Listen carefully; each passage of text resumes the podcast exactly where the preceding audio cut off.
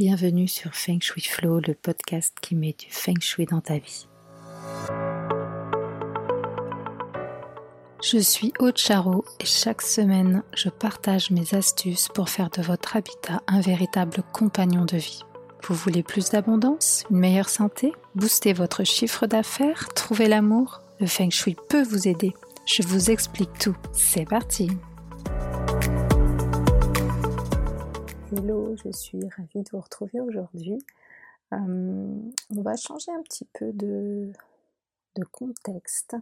Euh, aujourd'hui, je vais mettre un petit peu ma casquette de décoratrice d'intérieur bien-être. Euh, en fait, je voulais vous parler du pouvoir des couleurs. les couleurs ne sont pas neutres, elles nous parlent, elles interagissent avec notre inconscient, avec nos humeurs, avec notre physiologie. Euh, car chaque couleur possède sa, propre fréquence et chacune résonne donc euh, différemment euh, avec bah, les êtres humains que nous sommes. alors, du coup, bah, de temps en temps, je vous parlerai d'une couleur et dans l'épisode d'aujourd'hui, on va commencer avec la couleur rouge.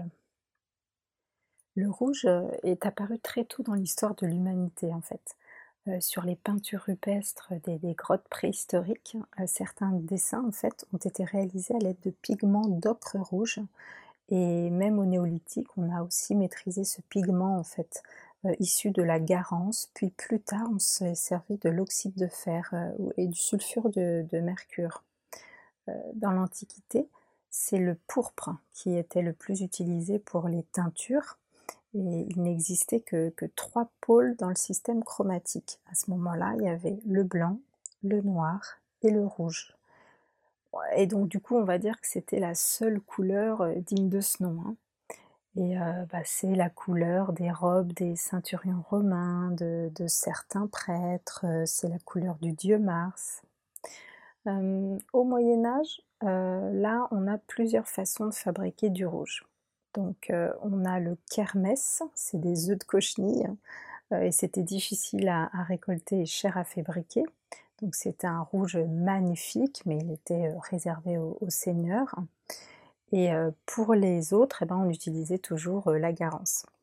Il y a donc deux sortes de rouge, le rouge génial, magnifique, et le rouge un petit peu moins rouge. À Venise, par exemple, en fait, euh, bah, les teinturiers, ils avaient des licences différentes.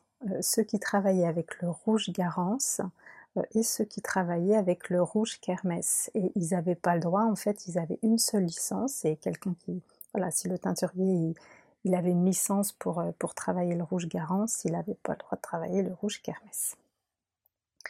Alors, très tôt dans l'histoire, on associe le rouge quand même à la notion de pouvoir, de feu et de sang.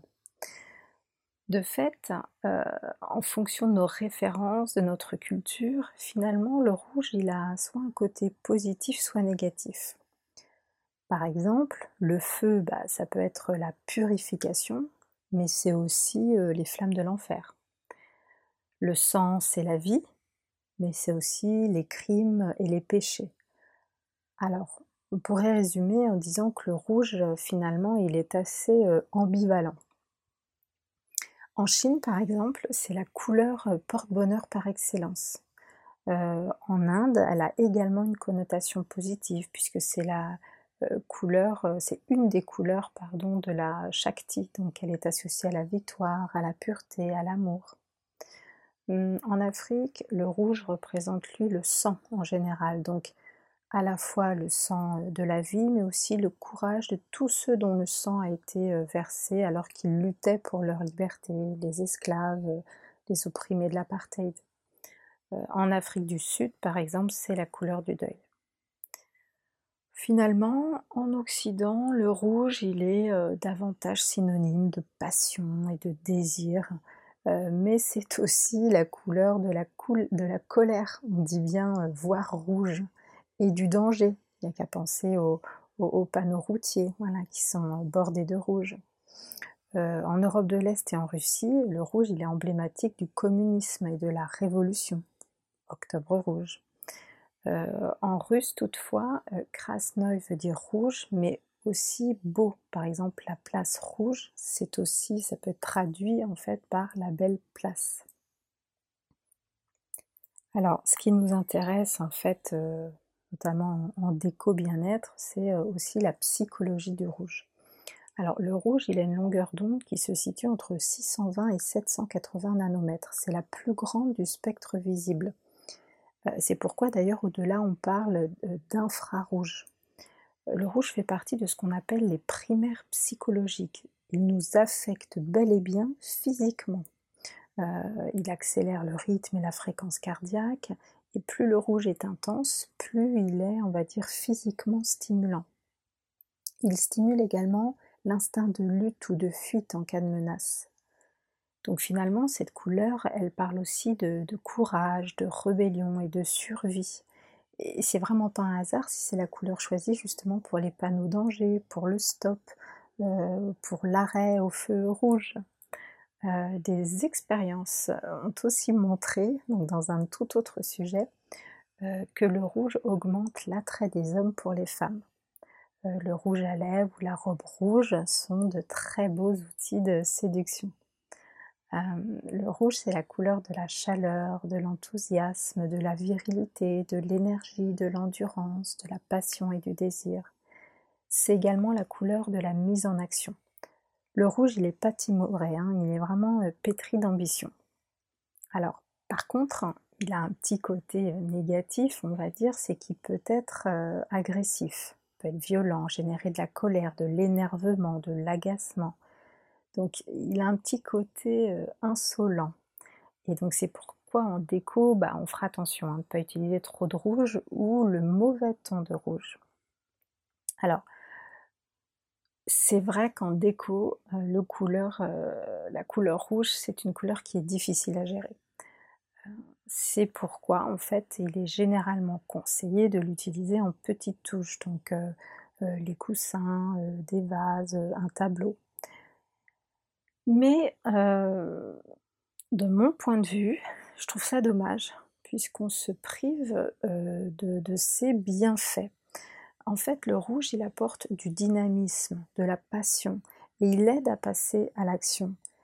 Et du coup, bah, il y a des pièces où les murs rouges bah, sont tout à fait appropriés. Euh, un bureau, un espace de coworking, certaines salles de sport par exemple. Euh, il a également sa place pour dynamiser un couloir ou une entrée. Euh, il ouvre l'appétit, donc on pourrait aussi imaginer un mur rouge dans une cuisine le, seul endroit finalement où il n'est pas vraiment conseillé, parce qu'il excite un peu, bah, c'est les chambres, hein, donc, euh, où là il peut être utilisé, mais vraiment par petites touches. Donc, de façon générale, le rouge en déco, bah, attention à ne pas en faire trop, hein, parce que sinon, comme on l'a vu, il a un petit côté euh, agressif. Euh, on peut par exemple adopter la, technique, vous savez, du demi-mur peint. Donc on peint par exemple la partie haute en rouge, et on réserve la partie basse à une couleur plus neutre, euh, le beige, le lin ou même le gris. Alors, le rouge, il s'associe particulièrement bien avec le bleu. Donc là, on a vraiment un effet chaud-froid, puisqu'on contraste deux couleurs primaires. Le rouge, il aime bien le vert aussi, puisque sur le cercle chromatique, bah, c'est sa couleur complémentaire. Finalement, le rouge va réveiller le vert, et le vert calme le rouge. Donc, c'est une, association qui est tout en équilibre. Euh, on peut aussi associer la couleur orange à la couleur rouge. Donc là, on est dans un ensemble un peu dynamisant puisqu'on utilise deux couleurs chaudes. Euh, et puis bah, le rouge et le violet s'associent aussi, mais là, on va créer plutôt des espaces euh, intimistes et, luxueux. Enfin, bah, pour finir, on va quand même parler du rouge en feng shui. Donc, en feng shui, le rouge, euh, c'est la couleur de l'élément feu, euh, donc euh, du sud, de l'été. et il est également assimilé à l'énergie de la vie et de la purification. Si votre porte d'entrée est orientée en sud ou en sud-ouest, il ne faut vraiment pas hésiter à utiliser un beau rouge sur vos murs. Euh, il va y avoir un effet protecteur, purifiant et dynamisant. Et d'ailleurs, on retrouve en Chine hein, des, lanternes rouges qui sont accrochées aux portes et au portail, ou alors des colonnes rouges qui encadrent la porte. Vous avez sûrement déjà dû voir ce genre d'image. En Chine, en fait, le rouge est vraiment l'une des trois couleurs porte-bonheur, donc avec le jaune et le vert. c'est la couleur nationale. C'est celle de beaucoup de fêtes traditionnelles comme le, Nouvel An. Euh, elle incarne vraiment la vitalité, le bonheur, la chance, le succès et la beauté. Euh, la mariée euh, chinoise est traditionnellement habillée en rouge. Et oui. voilà, bah écoutez, j'ai eu plaisir aujourd'hui de, de vous parler un petit peu de la symbolique de la couleur rouge et vous dire que voilà, fallait vraiment pas hésiter.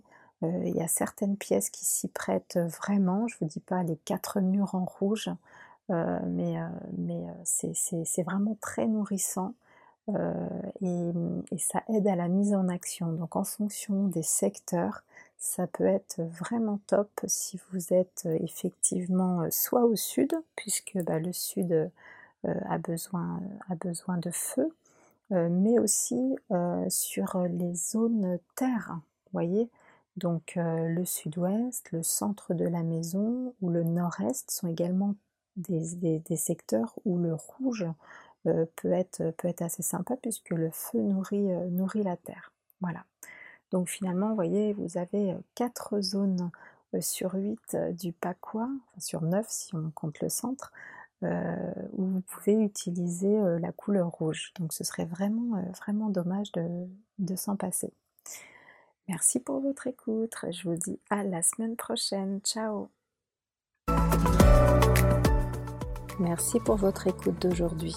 Pour aller plus loin, n'hésitez pas à lire les articles très détaillés que j'écris chaque semaine sur le blog de mon site fengshui-expert.fr. Pour ne rien rater des prochains épisodes, suivez-moi sur votre plateforme de podcast préférée ou sur mes réseaux sociaux. Vous me trouverez sous le nom Aude à la déco. Merci beaucoup, à bientôt et d'ici là, restez dans le flow.